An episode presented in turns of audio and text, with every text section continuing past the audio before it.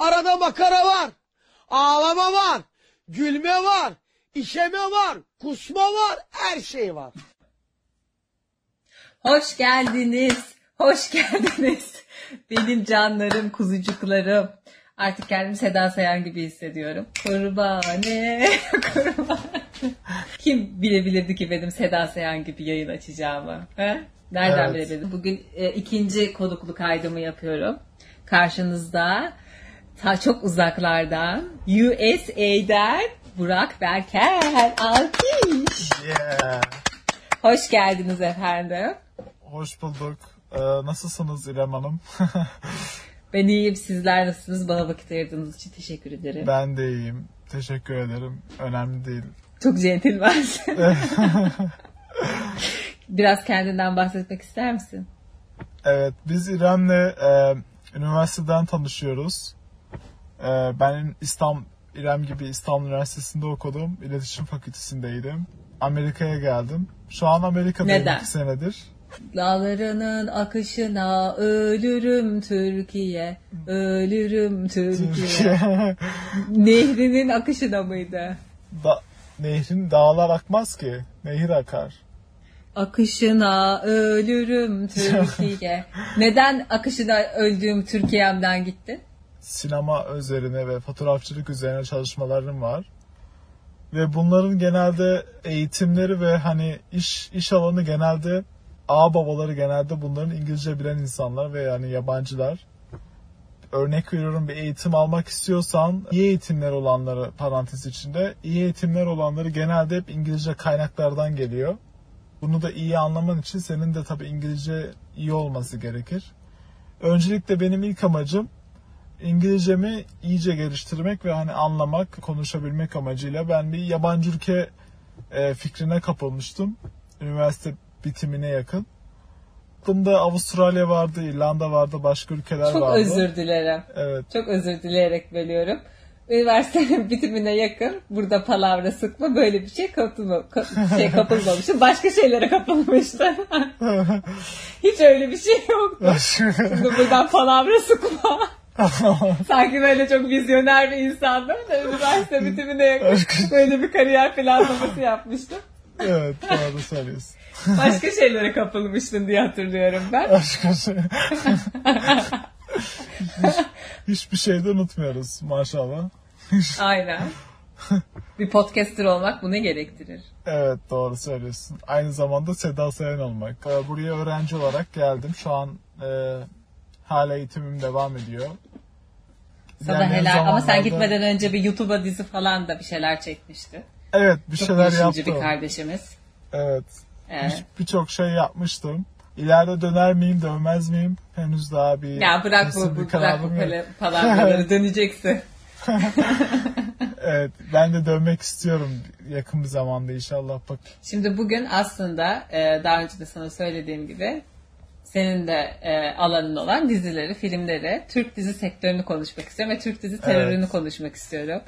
Son zamanlarda bir işte yükseliş var, yok Arjantin'e, yok Amerika'ya, oraya buraya işte ihracat yapıyoruz dizileri falan filan ama kalitelerinde nedense hiçbir iyileşme olmuyor. Özellikle senaryolarında böyle böyle zoom zoom bakışla, bakışmalarda evet. falan. Ben normalde pek dizi falan izlemiyorum. Biliyorsun. ama ama gerçekten hani e, böyle özellikle son zamanlarda kafam gerçekten kaldırmıyor, öyle pek çok dizi izlemiyorum. Evet. Ama iki tane diziye başlayayım dedim. Ve ikisi de mafyalı. Ve ikisi de korkunç. Hangi bir tanesi diziler? Kıva- Kıvanç Tatlıtuğ, Serenay Sarıkaya, Aile. Okay. İkincisi Benim Adım Para. Tamam mı? Şimdi bu Benim Adım Para, Ferhat Engin Alper oynuyor ve gerçekten oyunculuğunu çok beğendiğim biri. Şimdi bir kere önce ş- şunu söylemek istiyorum. Mafya nedir? Mafya ne iş yapar? Ha, bunu, bunu bana o zaman... Evet. Okay. Sence mafya nedir? Ben e, mafya hakkında çok bilgi sahibi değilim ama e, hani duyduk, duyduklarım şeylere göre hani eskiden işte Avrupa'da, daha doğrusu İtalya'da işte halk çok fakirken, işte e, polis de çok güçlü değilken e, şimdi bir insan eğer zarar görüyorsa başka bir taraf, başka bir tarafından e, bunun da polisi polis de çözemiyorsa ortaya bazı gruplar çıkıyor ve bu gruplar hani belli, belli şeyler karşılığında, belli paralar karşılığında veya başka şeyler karşılığında o insanlara yardım ediyor. Bu gruplarda işte zamanla işte mafya adı verilmiş. Şu an İşte bayağı hani... sen ta- yalnız Wikipedia gibi tarihçesini dökeceğin hiç aklıma gelmemişti. Yani bayağı biliyormuşsun. Hani öyle bir bakış attın ki bana, sen kendine kazık soru soruyorsun. Çünkü bizden ortak özelliği, bunların bir aile, bir çiftlik evinde yaşıyor bir kere. Mafya kesinlikle bir çiftlik evinde yaşamak zorunda. Evet, sizlerimizde. Doğru. Başkası mümkün değil asla. Ee, korumaları evet. gereken bir aileleri var. Evet. Mesela Türk dizilerin hepsi İstanbullu gelir. Mafya falan hiçbir şey yok. Sürekli şey lafı dönüyor. Aileyi korumak, aileyi. Yani mesela benim ailemi koruyan kimse yok ve bir şey olmuyor. Durduğumuz yerde durabiliyoruz yani. Bunların sürekli korunmaya ihtiyacı var.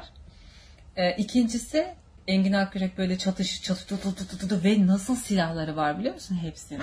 Evet. Yani inanılmaz böyle taramalılar falan böyle yanındakine. Ya siviller ve çocuklar varken bize diyor ateş etmeye kim diyor cesaret edebilir? Siviller varken, hani sen ordu musun, evet. polis misin, sen kimsin yani siviller varken yanımızda. Evet. Silah stokları falan oluyor dizilerde.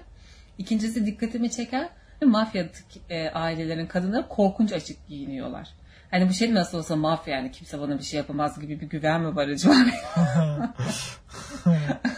Olabilir. Öyle bir şey var. Uyuşturucu ticareti yapıyorlar herhalde. Ve aşırı dindarlar aynı zamanda. Muhafazakarlar. Ya o kadar böyle saçma sapan bir profil çiziyor ki Türk dizilerindeki mafyalar.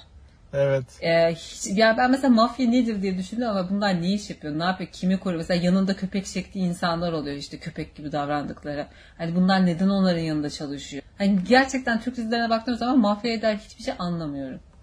Bence o aile kavramının en büyük sebebi, yani bence hani mantıklı mantıken düşünürsek eğer, hani zaten e, bunların yaptığı işler tekin işler olmuyor yani. İllegal işler oluyor. E şimdi sen özen insan, oradaki grup da hani kendi ailesiyle iş yapmayı tercih ediyor. Özen kendi ailelerini bence çok önemsiyorlar o yüzden. Hani şimdi sen şimdi bir iş yapıyorsun, o iş illegalse sen onu atıyorum başkasıyla yapamazsın, güvenemezsin çünkü. O yüzden gidip gidip işte onun amcanla yapıyorsun veya başka başka bir yakınınla yapıyorsun ki hani biraz daha ortaya güven oluştursun diye. O yüzden bence aile ortamı şey biraz daha belirgin.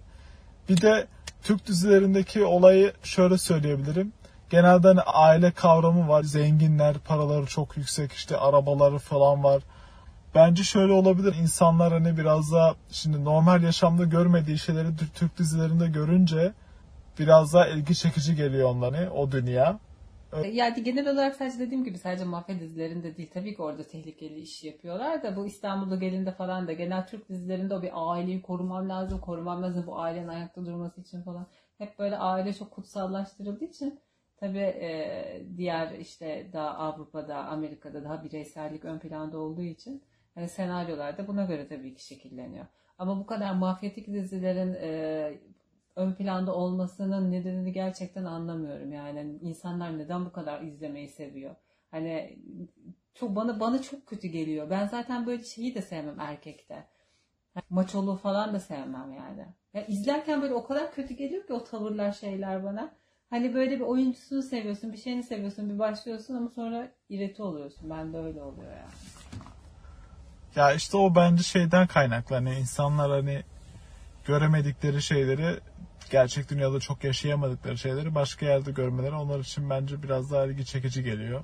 Bence odur. Bir de ya burada da hani Amerika'da da çok fazla öyle diziler, hani mafyatik diziler genelde yine dediğin gibi aile kavramı üzerinden gidiyor. En en böyle hani bilinen bir film var işte Godfather, klasik bir film. O da mesela aile orada çok önemli. Mesela işte başka bir dizi var Sopranos.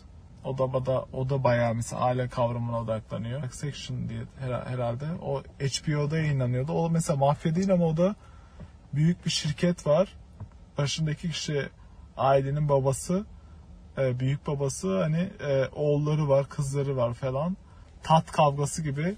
Hani hmm. babadan sonra kim başa geçecek, ne yapacak diye. Orada o olay işini yine aile kavramı üzerinden. Ama bu sefer bir mafya olayı yok ama Daha daha böyle şirket, plaza hayatı var. Tabii orada plaza hayatı var. Bizim e, senaryolarımızda illa bir holding var ama holdinge kimse gitmiyor. Sadece o holding bir kavramı var. Evet. E, ama iş hayatı kesinlikle yok. İşte bir villa tarzı bir yer falan var. Yani çok yüzeysel e, şeyler var. Wikipedia'da Türk dizileri için ne diyor diye baktım. Diyor ki başrol asla ölmez. Korkunç bir şey izleyen için. Evet. Hiçbir action'ı yok. İkincisi benim Türk dizilerinde en çok dikkat ettiğim şey, yabancı dizilerle ayırt eden, karakterle birlikte şok olmuyorsun. Karakterle birlikte bir şey öğrenmiyorsun. İzleyiciye zaten onu veriyor. Sen karakterin öğrenmesini bekliyorsun onu. Evet. Ve, ve kasılıyorsun böyle. Hadi artık birinci sezon bitti, ikinci sezon, hani artık öğrensin bunu yani. Hani bu korkunç bir şey. İlk bölümlerde böyle bir fitili ateşle işte ne bileyim ailenin büyük bir sırrı var ve onun başrol karakterinin öğrenmesi gerekiyor diye. Evet. Bunu kesinlikle ilk sezon öğrenmeyeceğini adın gibi biliyorsun sen. Evet. Hiç esprisi kalmıyor geri. Ben mesela Türk dizilerinde T V dizilerini izlemiyorum. Yani T V dizilerinin hiçbirini izlemiyorum. Sadece e, bazı yapımlar var. İşte Netflix'te çıkan, e, başka yapımları çıkan işte hani BluTV'de olan e, o tarz e, yapıları izliyorum genelde Türk dizileri olarak veya Türk filmleri olarak. Onların da hepsini izlemiyorum. Eee Onlar çünkü hem kısa oluyor, daha böyle yabancı formatta kırk elli dakika oluyor her bölümü. on bölüm oluyor bir sezon içerisinde. Hani izlemesi daha kolay oluyor. Daha hani e, hikayeye bu sefer daha çok odaklanıyorlar. Bu Türk dizi, Türk dizilerinin T V versiyonları yani iki saat çekelim diye, bir de onu bir haftada çekiyorlar. Hani iki saat çekelim diye uzatalım diye süreyi, bir de iyice uzatıyorlar. Hani uzatıyor, uzatıyor, uzatıyor. Başka şeyler ekliyorlar falan. İyice insan tabii bunalıyor yani. Yani çok klişe var, aşırı klişe var ve dediğim gibi artık izleyici şunu çok net biliyor ki ortada işte bir bomba varsa aa, bu bunu öğrenene kadar en az beş bölüm sonra öğrenir. Şeyi asla yok. Bütün kadın mesela çocuk aldırmaya gider, tamam mı? Asla aldırmaz. Son saniyede illa yetişir. Onu çok net biliyorsun. Evet. Sevgilisi illa yetişir. Yani işte son sezon son sezonda bir bomba patlar, tamam mı? İşte sözleşmesi yenilenler bir dahaki sezon devam edecek yani. Ama işte evet. Sen orada ölmeyecekleri kesinlikle biliyorsun. Şu şu şu kesinlikle ölmeyecek. Yani bir şeyleri böyle çok net olarak e, bilmem, biz de izleyici açısından korkunç bir şey. Ben o yüzden o heyecan olmuyor ve ben çok kasılıyorum. Yani artık bakışıyorlar bakışıyor. Sen işte bunu mu demek istedin? Ben bunu demek istedim. Sen bunu mu demek istedin? Ben yani çok kasılıyorum yani. Evet, bir, evet. Şey yazıyordu bir de Wikipedia'da, işte muhakkak İstanbul'da geçer. Resmen böyle bir Türk dizisini tasvir etmiş yani. Bir de şöyle de bir şey var. İşte ikimiz de iletişim fakültesi mezunu ve bu sektörde çalışmayan insanlar olarak söyleyebilirim. Yani bu sektörde iletişim fakültesi mezunları çalışmıyor. Bunun için ne diyorsun? Evet, genelde e, üniversite okumamış okumamış bile olsa hani bir şekilde bir e, sette çalışarak alaylı olarak hani anıldı, anılan insanlar hani genelde o şekilde hani işte senelerdir orada çalışıyor, bir şekilde hani her şeyi öğrenmiş, işin hani çıraklık, kalfalık, ustalık gibi hani her şeyi adım adım öğrenmiş kişiler tarafından yürütülüyor genelde. Örnek vereceğim olu, verecek olursak ben mesela bir zamanların Türk o tarz hani setlerde çalışmak için hani başvurularda bulunmuştum. İşte üniversitenin ikinci sınıfındaydı sanırım. Birkaç başvuruya gittikten sonra genelde şey soruyorlar hani senin şimdi hani tamam derslerine girme, buraya gel, burada çalış, okey, ama finallerin olacak, vizelerin olacak, o zaman hani e, izin istemek zorunda kalacaksın. E, bu sefer de set sırasında eleman eksikliği yaşayacağız, aksaklıklar olacak falan derken hani bir şekilde o, o okulla o set süreci bir şekilde yürümüyordu yani. O yüzden çok zorlu şartlardı. E sen şimdi mezun olduktan sonra da tecrüben yok. Ay, hani bir şeyler yapmamışsan bir de özellikle hani üniversite sırasında. Bir de öyle bir şeye girdiğin zaman sana şimdi çok az para veriyorlar ya da hiç para vermiyorlar. Saatlerce çalışıyorsun. on altı saat, on yedi saat günde. Uyku düzenin yok, paran, para kazanamıyorsun. E yani böyle şartlarda da olunca insan tabii ister istemez. Tabii ister insan ister istemez hani E, yapacağı işten de soğuyor. O konuda sıkıntılar olduğu için tabii haliyle e, biraz da şartlar zor. Ya açıkçası genel olarak düşünmek gerekirse ya bu meslek için bence özellikle hani sinema için bence hani okumak şart değil, benim fikrimi soracaksan da. Genelde aldığın bazı hocalar olur, çok değerlidir onlar, ama hani genelde yaptığın yani ne kadar tecrübelisin o oraya bağlı. Ne kadar tecrübelisin, elinden ne kadar geliyor bu işler, yeteneğin nasıl veya yani, e, kafan çalışıyor mu tarz şeylere.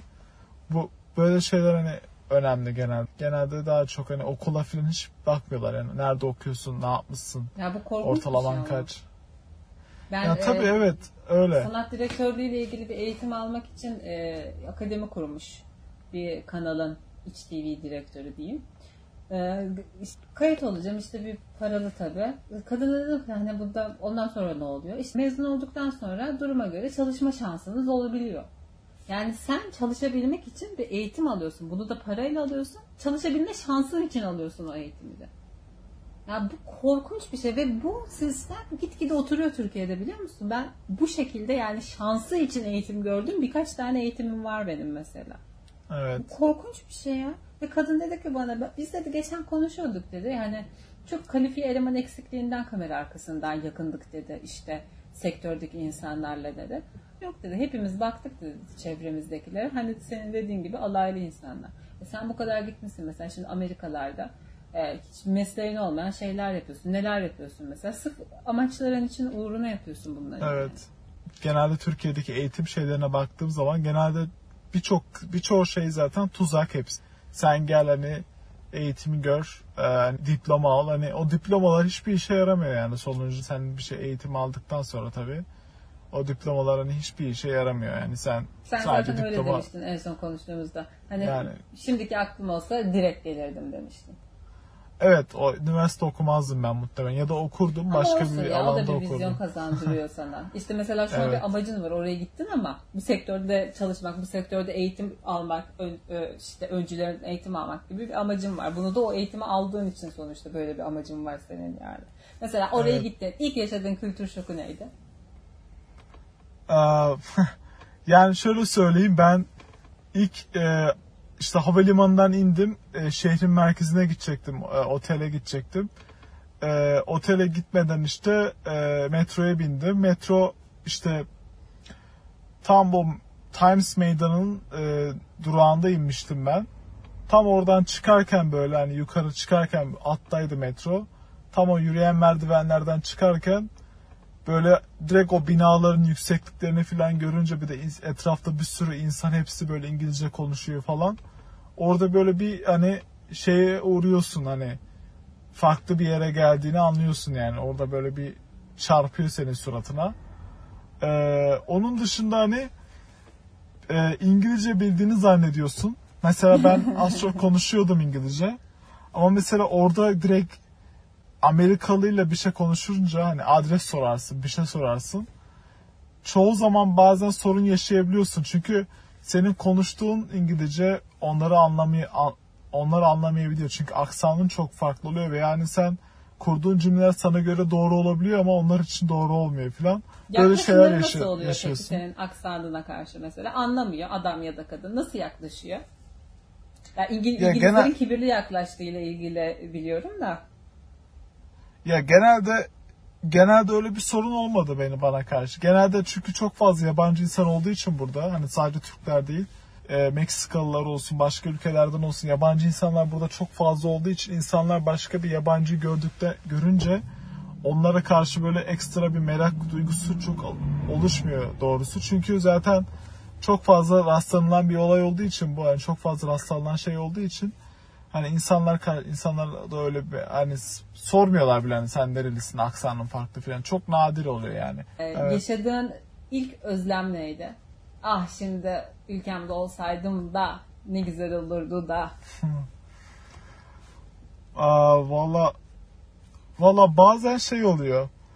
Şimdi arkadaş ortam özlemi oluyor ya da ne bileyim aile özlemi oluyor. Başka öyle Başka öyle bir özlem olmadı ya açıkçası. Genelde hani arkadaş ortamı... Sen durmağının akışını ölmüyor musun ya? Yok durmağının öyle bir... Akışını. Öyle bir akış ölümü olmadı henüz. Hayret bir şey ya. Yok valla. Ben genelde hani işte arkadaş ortamımı özledim. Bazen, o da her zaman değil. Yani. Bazen böyle insanlara geliyor böyle bir yerden. Özlüyorsun. Ha, İrem olsaydı da bir kahve içseydik de iki goy goy evet. Yapsaydık da. Evet, kesinlikle. Kesinlikle. İrem, İrem'den iş bulamadığından bana bahsediyor. Ya bak ama sen ideallerin uğruna gitmişsin. Orada en azından bir şey yapıyorsun. Ama ben ne yapıyorum? Podcast yapıyorum. Podcast'te dolarla para kazanmaya başlayayım. Hemen Amerika şeyimi alıyorum. Anasını satayım. Vizemi tamam, alıyorum, seni... şeyimi alıyorum. Ben de seni havalimanında karşılayacağım söz. Sen zaten beni havalimanında karşılamazsan ben orada direkt kayboldum. Amerikan polisinin elini düştüm zaten. Evet. bu, bu bir yerin artık yani. Şey diyorlar mesela işte yurt dışına çıkanlar da yani oranın polisi hiç kimseye benzemez. Öyle sakın şey yapma falan hani böyle ters falan gitme direkt hani alırlar seni falan diye. Ben şimdi ben onu onun için şöyle bir şey söyleyebilirim. Genelde Türkiye'de nasıl yolda dururlar işte seni çevirirler, kimliğini ver derler, bakarlar ederler hani bir şey yoksa seni gönderirler tekrar. Burada o onu ben hiç görmedim neredeyse hiç görmedim aynen hiç görmedim. Ne yapıyorlar? Ee, şey, hareket mi çekiyorlar? Öyle, o şekilde bir çevirme usulü yok burada. Hemen arkanda polis bana hemen şey yaptı, siren yaktı ve durdum ben. Şimdi bu bu durumda arabadan kesinlikle inmemen gerekiyor. Hani polis sana in dersi ineceksin. Yani ke- ne yapıyorsun? İndir mesela direkt silah mı çekiyor? Ne yapıyor? Yok yani şey iniyor işte bekliyorsun onun gelmesi camlarını açıyorsun. Eğer akşamsa arabanın iç, iç ışıklarını açıyorsun ki içeriği rahat görebilsin diye. Tüm hızlı gittin diyelim. Ee, diyor, diyor ki mesela sana işte elli ellili yolda sen altmışla gittin. Bunu biliyor musun diyor mesela. Eğer sen biliyorum derse bu tuzak bir soru aslında. Hani sana orada arkadaşça gibi bir şey soruyor aslında ama onu biliyorum dediğin zaman sana hemen suçunu kabul etmiş oluyorsun. Direkt hani sana ceza yazmak için olanak tanıyorsun, tanıyorsun polise. Evet farkında değildim dersen ceza yazmıyor mu? Yani sen dersen ki ya ben onun farkında değildim falan filan dersen bu sefer polisin elinde eğer recorder varsa senin hızını record eden bir cihaz varsa genelde oluyor. Seni direkt hani şey yapıyor bir tane kağıt veriyor mahkemeye çıkartıyorsun seni. Mahkemeye gün veriyor sana. Mahkemeye gidiyorsun mahkemede işte o zaman hakime derdini anlatıyorsun hani. Ha, o babacın hakime denk geliyorsun falan. Orada da internette çok geziyor ya. Siz neden hmm. böyle böyle yaptınız? İşte nereden geliyorsunuz? E, sonunda evet. da bir hayat dersi verip yolluyor. Türkçe alt yazılı her yerde geçiyor ya, ya beni... babacın hakim. Muhteşem Amerika yargısı. Evet, kesinlikle muhtemelen öyle olur yani. Peki mesela orada amaçların öğrenişine böyle eğitimlere katılıyor musun? Şu an e, İngilizce İngilizceyi tamamen bitirdim. Sinema üzerine e, şey yapıyorum şu an. E, yeni bir yeni bir film üzerine şu an çalışıyorum. Bu da bu film şeyle alakalı. E, Türkiye'deki Türkiye'deki yeni olan işte depremle alakalı bir film. O da yani önümüzdeki zamanlarda muhtemelen hazır olur. Onun dışında başka bir film. O kısa bir film olacak. Ee, daha çok hani e, benim bu olay yaşandıktan sonra aklıma gelen hani birkaç bir şey vardı. Onları işte biraz daha üzerine düşündükten sonra hani ortaya bir şey koydum. Yani olayı anlatan, olayın işte gerçeklerini sunan, aslında arka planda neler olduğunu anlatan bir bir film yapmaya çalışıyorum. Hani elimde bir şu an yazdığım bir senaryo var. Kısa film senaryosu. Artık evet. Irmağının akışına öldüğümüne geri dön de beni de bir ya bir rol ver iki tane. Oynat, evet. Oynat beni de yani. Tamam mı? Evet. Inşallah. Yani böyle de böyle de yani lütfen please. Ben de senaryo yazabilirim. Açıkçası ben de düşünmüyor değilim. Ama şey yap yani tamam mı? Bu diyor gittiğin eğitimlerden diyor babam yani koleksiyon yapılır diyor. Sen ne yapıyorsun? Hani hiçbir şey ortada yok ama. İletişim fakültesiyle ilgili herhangi bir iş yok yani. Böyle bir dal yok. Hani zaten bu fakülteleri de kaldırsınlar artık. Ee, ciddi anlamda söylüyorum bunu. Gerçekten kaldırsınlar yani. Hani böyle bir sektör yok Türkiye'de yani. O yüzden de e, bence bununla da kaynaklı olabilir. E, dizilerin aşırı derecede kalitesiz olması. Şimdi başta onu değin, değinmiştim aslında. Hani e, bazı klişelerden bahsettim. Mesela her dizide muhakkak zaten iki üç tane klip var. Hani böyle bildiğim baştan sona bir şarkıyı koyuyor tamam mı? Oh editleyen de kafası rahat ediyor herhalde. Buradan da üç dakika kasarız, buradan da beş dakika kasarız falan diye. İşte e, yani böyle her şeyi öngörebiliyor olman falan. Birazcık e, farklı bir iş kıvılcım işte. Birazcık e, aradan sıyrılıyor zaten hemen. İşte ilk Fi oldu bizde dijital platformda. Evet. Fi'ye hani insanlar hemen böyle bir sahiplendi. İşte oradan dijital mecralar falan hemen. Bu sefer baktın dijital mecralarda aşırı kalitesizleşmeye başladı. İki tane ünlü oyuncunun bir kadın bir erkek vardı ya. Evet. İlişki komedisi gibi. Evet. Öyle bir şey yapmışlar tamam mı? Benim de ilgimi çekti. İzleyeyim dedim BluTV'de ki BluTV'de de genelde kaliteli içerikler oluyor. Korku yani. Korkunç gerçekten. Kadın oyuncu zaten ciyak ciyak bağırıyor sürekli. sürekli sesi kısman gerekiyor. Yani böyle mıç mıç mıç mıç, hani nasıl diyeyim, böyle çok yılık yılık bir ilişki yani. Ve yani sözde çok kaliteli beş on dakikalık bölümler koymuşlar. O da iğrenç yani. Ha, ben iğrenç onu biliyorum şey. Ya. Sen anlattın. Anladın değil mi evet, neden anladım. Evet. Evet, o dediğin gibi evet. Ya gerçekten tahmin edemedim biliyor musun? Kapattım. Evet o. Bir de şöyle bir şey var. Şimdi genelde insanların ilk Netflix işte duyurduğu zaman işte biz Türkiye'ye geliyoruz yani e, Türkiye'de işler yapacağız falan de, de, denildiği zaman, öyle bir duyuru olduğu zaman insanlar çok fazla hype'landı bir anda, hani o çok iyi olacak işte, bir sürü işler olacak, güzel işler olacak Türkiye'den falan. Ama aslında hiç öyle olmadı çünkü adamların tek amacı buraya gelmek, daha fazla para kazanmak hani e, onlar da onlar da tabii ne tutuyorsa şu an hani İnsanlar en çok ne izliyorsa hani aynı tarzı yine diziler yapmaya başladılar. Çok nadir hani birkaç tane arada burada işte bir şeyler çıkıyor yani, iyi şeyler çıkıyor ama Hakan genelde Muhafız ilk işi evet. De Türk dizisi. E, tabii ben ben şimdi bakıyorum geçen işte Tür- Turkish Turkish kategoriye girdim mesela. Orada mesela bakıyorum genelde filmler hep böyle aşklı filan, filmler hep böyle romantik e, komedi veya romantik filmler üzerine. Ve aynı hikaye tarzları, değişik bir şey yok hani. Benim ilgim şimdi belki bazı insanların ilgilerini, ilgilerini çekebiliyordur. Belki insanlara göre güzeldir. Şimdi çok bir şey eleştirmek istemiyorum o konuda ama ama yani eleştir eleştir yani. Kıçı boklular neleri eleştirir, sen de eleştir yani.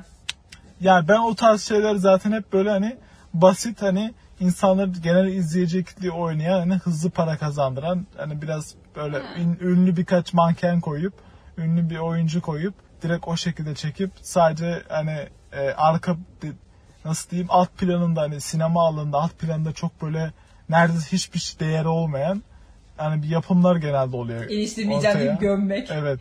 İğrenç. Bir de bulandırıcı. Ama tabii bazı yapımlar çok güzel. Örnek verecek olursam en böyle hani beni etkileyen, en sevdiğim Türk dizilerinden mesela internet portalında Şahsiyeti ben çok sevmiştim. Aynen. Bir Başkadır var. Değil mi? Bir Başkadır mıydı o? Netflix'te olan. Evet. İzlemiş evet, miydin evet. Onu?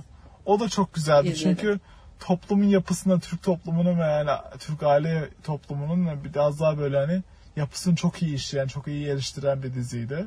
Katıldığım eğitimlerden birinde orada bir kız vardı işte. Güney Amerika'da mı bir yerde bir eğitim görmüş.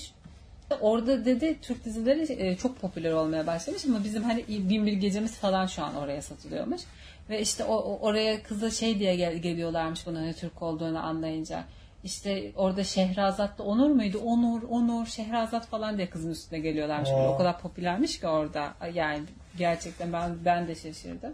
Türk dizilerinin orada bir popülaritesi var mı yani? Ben ben mesela burada hani bazen hani konuştuğumda sohbet arasında bana soruyorlar nerelisin, işte Türk'üm. Türk dizilerini bilen kişiler şu dizileri biliyor. Ee, Ertuğrul, Diriliş Ertuğrul. Hmm. Hani buradaki Amerikalılar hani bildikleri Türk dizileri Diriliş Ertuğrul. Hmm. Başka bir tane daha vardı. Bir de Muhteşem Yüzyıl. Hmm. Muhteşem Yüzyıl çok iyi bir diziydi ama. Bu... Yani ben aslında şöyle düşünüyorum. Ee, bence çok iyi oyuncular, gerçekten iyi oyuncular var. Ben senaristlerin çok kötü olduğunu düşünüyorum. İşte o bahsettiğimiz teknik detaylar vardı ya başta. Bir sayfa bir dakikaya eşitmiş senaryoda. Evet, öyle hatırlıyorum. Evet. Yani bunları her klasör gelmesi lazım yani her. Ama işte onun onun işte bir dezavantajı da şu, şimdi mesela aslında çok da fazla yüklememek lazım onları. Çünkü T V dizileri genelde haftalık çekiliyor ya da iki haftalık çekiliyor. Yani şimdi bir haftada sen onu çok iyi bir iş çıkarman neredeyse imkansız yani. Bir haftada sen hani oturup E tamam hani, iki buçuk saat çekme onu. Mesela haftada bir yarım saatlik bir dizi yapıyor. Ama işte ona da sektör izin vermiyor. Bu sefer az reklam koyabiliyorsun. beş altı tane reklam kuşağı koyuyorlar yani. Sen şimdi yarım saatlik bir iş çıkarsan belki iki, iki kuşak koyabilirler en fazla. Eskiden iki tane diziyi üst üste izlerdik. Şu an bir dizi bir akşamı zaten kaplıyor. Bu e, dizi sürelerinin nasıl uzadığını da işte bir yönetmen e, hocamız işte bu spikerlik kursunda anlatmıştı. Medya ile hiç alakası olmayan, şimdi siyasi olaya girmeden anlatmaya çalışacağım ama nasıl anlatacağım? Adamı medya ile hiç alakası olmayan, aslında e, madencilikle alakası olan bir adamı getiriyorlar. E, çok ünlü bir kanalın e, başına medya patronu yapıyorlar ama zoraki bir şekilde. Biraz. Dönemin diyor ünlüleri vardır özel diyor. Hani o dönemin ünlüleridir bunlar. Çünkü de üç kuruşu oynatmışlardır. Beş kuruşu oynatmışlardır. Hani oyuncu değildir. E, iki buçuk saat, üç saate çekiyorlardı. Hani ona az para veriyorlardı. Ve insanlar da diyor, tuttu diyor. İnsanlar izlemeye başladı. E, reklam almaya başladı. Hani korkunç ve bu sefer şey, karşısındaki de şey demeye başladı diyor. Hani bu yarışamaz bir hale geliyor yani. Sen iki buçuk saatlik bir dizi yayınlıyorsun. O yarım saatlik bir dizi yayınlıyor. Ve sektör bir şekilde bu şekilde evrimleşmiş. Aa, onu değişti, bilmiyordum. Değişmiş sektör. Evet, ben de, ben de o katıldığım engin eğitimlerde öğrendim. Tek bir kültür tipini yansıtıyorlar şu anda mesela. İşte lise, dizi, lise dizilerinde asla bizim lisemiz gibi bizim şeyimiz yok. Üniversite evet. dizilerinde asla bizim hayatımızdaki gibi kesinlikle. Tamam, öyle bir şey yok falan. Bir özentilik de var bir yerde yani.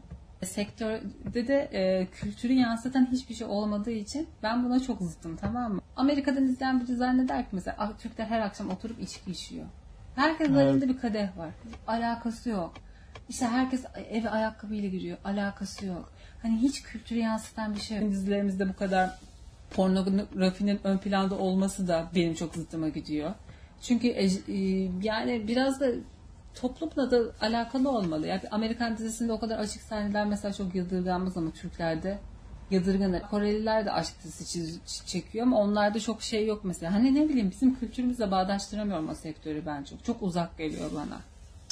Evet, bizde öyle bir şey var ya. Hani e, genelde yapımlar hani daha çok böyle Avrupa'yı tarzda yapımlar çıkıyor. Ben de hani Türk olduğu Türk olduğumuz için çok da onu da beceremiyoruz. Böyle ortaya karman karışık, ortaya çorba gibi bir şey çıkıyor yani. Bence iyiye doğru gidiyor yani. Özellikle e, internet platformlarına çıkan hani bazı diziler iyiye, hani bazı dizilerle sektör biraz daha iyiye doğru gidiyor diyebilirim bence. Çünkü ben hani gün geçtikçe daha iyi projeler görüyorum ama T V dizileri konusunda şu an hiçbir şey söyleyemiyorum. Çünkü onları hiç izlemiyorum bile artık hani. Çok uzunlar, çok hani konular çok saçma. Dediğin gibi her şeyi baştan, her şeyi biliyorsun zaten. O şu olacak, bu olacak falan deyip kafanda her şeyi bitiriyor ve yani dizi senin için bitmiş oluyor yani. Kimseye T V dizilerini izlemesini tavsiye etmiyorum açıkçası genelde. Onu söyleyebilirim. Kamu spotu son olarak evet. son bir şey. budur. Türk dizilerini izlemeyin. Evet. Vaktinizi boş yere harcamayın. Bir tane şey e, projeksiyon makinesi alın. Bir tane de şöyle sinema perdesi alın evinize. Bir şey izlemek istediğiniz zaman duvara yansıtın. Onun haricinde bilgisayardan falan takılabilirsiniz diyorsun. Evet. İlla Türk dizisi izlemek Çünkü... istiyorsan bir sürü diziler var e, internet platformlarında. Onlardan takılabilirsin yani. Hem onlar kısa, kötü de olsa zamanını çok yememiş olursun yani en azından. Ben bu sektörde çalışmak isterdim. Hala da istiyorum.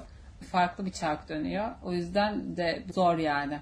Sen de aynı şekilde inşallah ki sen başarırsın. İnşallah, İnşallah belki ne bileyim bir, bir yerden belki ben de bir bir yerden girerim.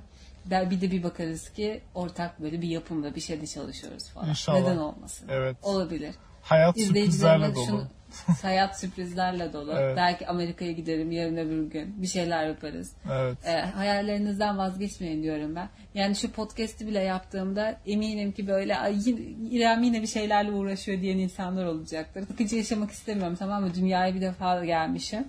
Bir şeyler yapmak için uğraşacağım ve olmazsa da eğer diyeceğim ki ben uğraştım ama olmadı. Ama uğraşacağım. Siz de uğraşın. Senin bir son mesajını alalım.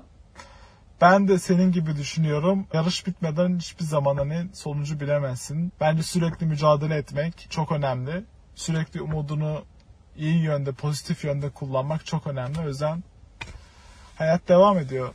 Yani onu söyleyebilirim. İnşallah yakın bir zamanda görüşebiliriz diyorum. İnşallah. Yani benim oraya gelmem çok mümkün değil ama sen buraya geldiğinde. Evet. Ne haberleşiriz. Rakunları benim için sev. Evet. Tamam mı? Bagajıma rakun alacağım bir tane. Rakunları benim içinse. Tamam. Macera dolu Amerika. Amerika.